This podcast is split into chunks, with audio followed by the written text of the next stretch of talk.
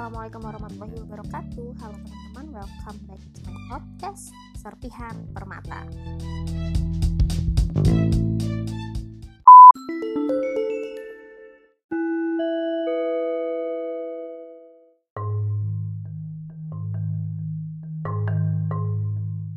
Jangan biarkan tenaga kesehatan berjuang sendirian. Naskah ditulis oleh Muhammad Ariful Fikri, Sarjana Keperawatan. Pimpinan redaksi nanbutsu.com. Kami berikan jasa kami. Tolong jangan tolak jasad kami. Kalimat yang singkat dan lugas, tapi memiliki makna yang sangat dalam. Bagaimana tidak? Hati tenaga kesehatan sedang tercabik, berjuang demi keselamatan masyarakat, tetapi ketika musibah mendatanginya, masih ada sekelompok orang yang dengan gagah berani mengajukan keberatan dan menolak jenazah sang pahlawan. Alasan penolakan hanya didasari perasaan paranoid virus corona akan menular ke masyarakat, bukan alasan logis, apalagi alasan ilmiah yang memiliki sumber ilmu pengetahuan yang kuat seperti penelitian para ahli. Hanya alasan perasaan. Ini tidak fair. Jenazah positif COVID-19 sudah mengikuti protokol yang sedemikian rupa. Jangan pernah takut, apalagi menolak pemakaman. Ini pelanggaran yang sangat berat. Paranoid jangan dikedepankan, apalagi keegoisan. Bahkan untuk memberi penghormatan pada tenaga kesehatan, Taman Makam Pahlawan pantas menjadi tempat peristirahatan terakhir bagi mereka yang sudah gugur. Ketika tenaga kesehatan dituntut untuk selalu memberikan pelayanan terbaik, masih ada masyarakat yang tidak memikirkan bagaimana kondisi tenaga kesehatan saat ini di rumah sakit. Banyak tenaga kesehatan yang harus berpikir kreatif mengatasi segala dinamika yang ada di lingkungan rumah sakit. Kekurangan alat pelindung diri atau APD menjadi kendala utama yang harus dihadapi tenaga kesehatan di Indonesia saat ini. Tak jarang, jas hujan menjadi alternatif hazmat yang semestinya digunakan. Sementara di luar sana masih ada orang sehat yang menggunakan hazmat untuk bepergian ke daerah lain. Yang lebih ironis lagi, ada yang menggunakan hanya untuk sekedar berbelanja ke pusat perbelanjaan. Tak bijak dalam bertingkah laku. Berdasarkan pemodelan oleh WHO, setiap bulannya penanganan virus corona di dunia akan memerlukan 89 juta masker medis, 76 juta sarung tangan, dan 1,6 juta pelindung mata. Kelangkaan menjadi musuh yang nyata bagi tenaga kesehatan saat ini.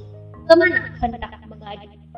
Stok barang yang memang menipis dan semakin hari semakin habis. Kelangkaan APD terjadi karena banyaknya permintaan, pembelian berlebihan karena panik, dan penimbunan. Harus kita akui, kondisi sulit saat ini malah menjadi ladang pemasukan bagi oknum yang tidak bertanggung jawab demi materi terkadang rela menggadaikan nilai kemanusiaannya. Masyarakat harus cerdas menyikapi. Perlu ditegaskan bahwa APD mengalami kelangkaan bagi tenaga kesehatan. Kita harus bijak memilih.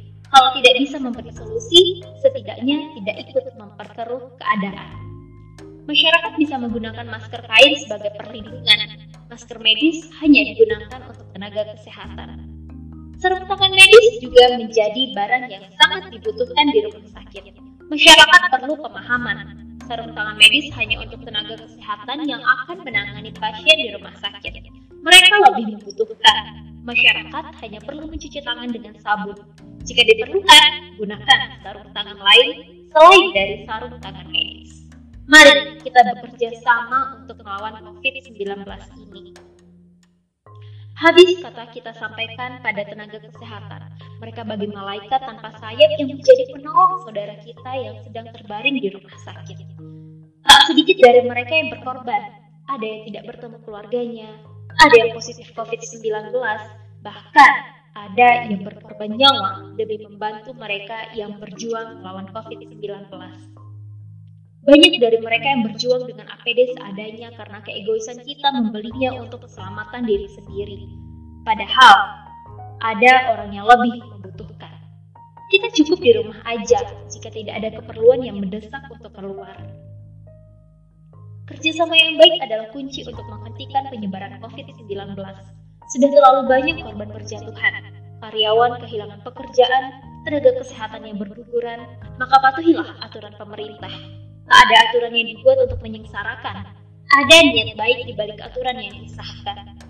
Sekali lagi, jangan egois terhadap diri sendiri. Kalau tidak kita yang menjadi korban, bisa jadi kita yang menyebarkan. Untuk tenaga kesehatan, salam hormat. Mereka pahlawan.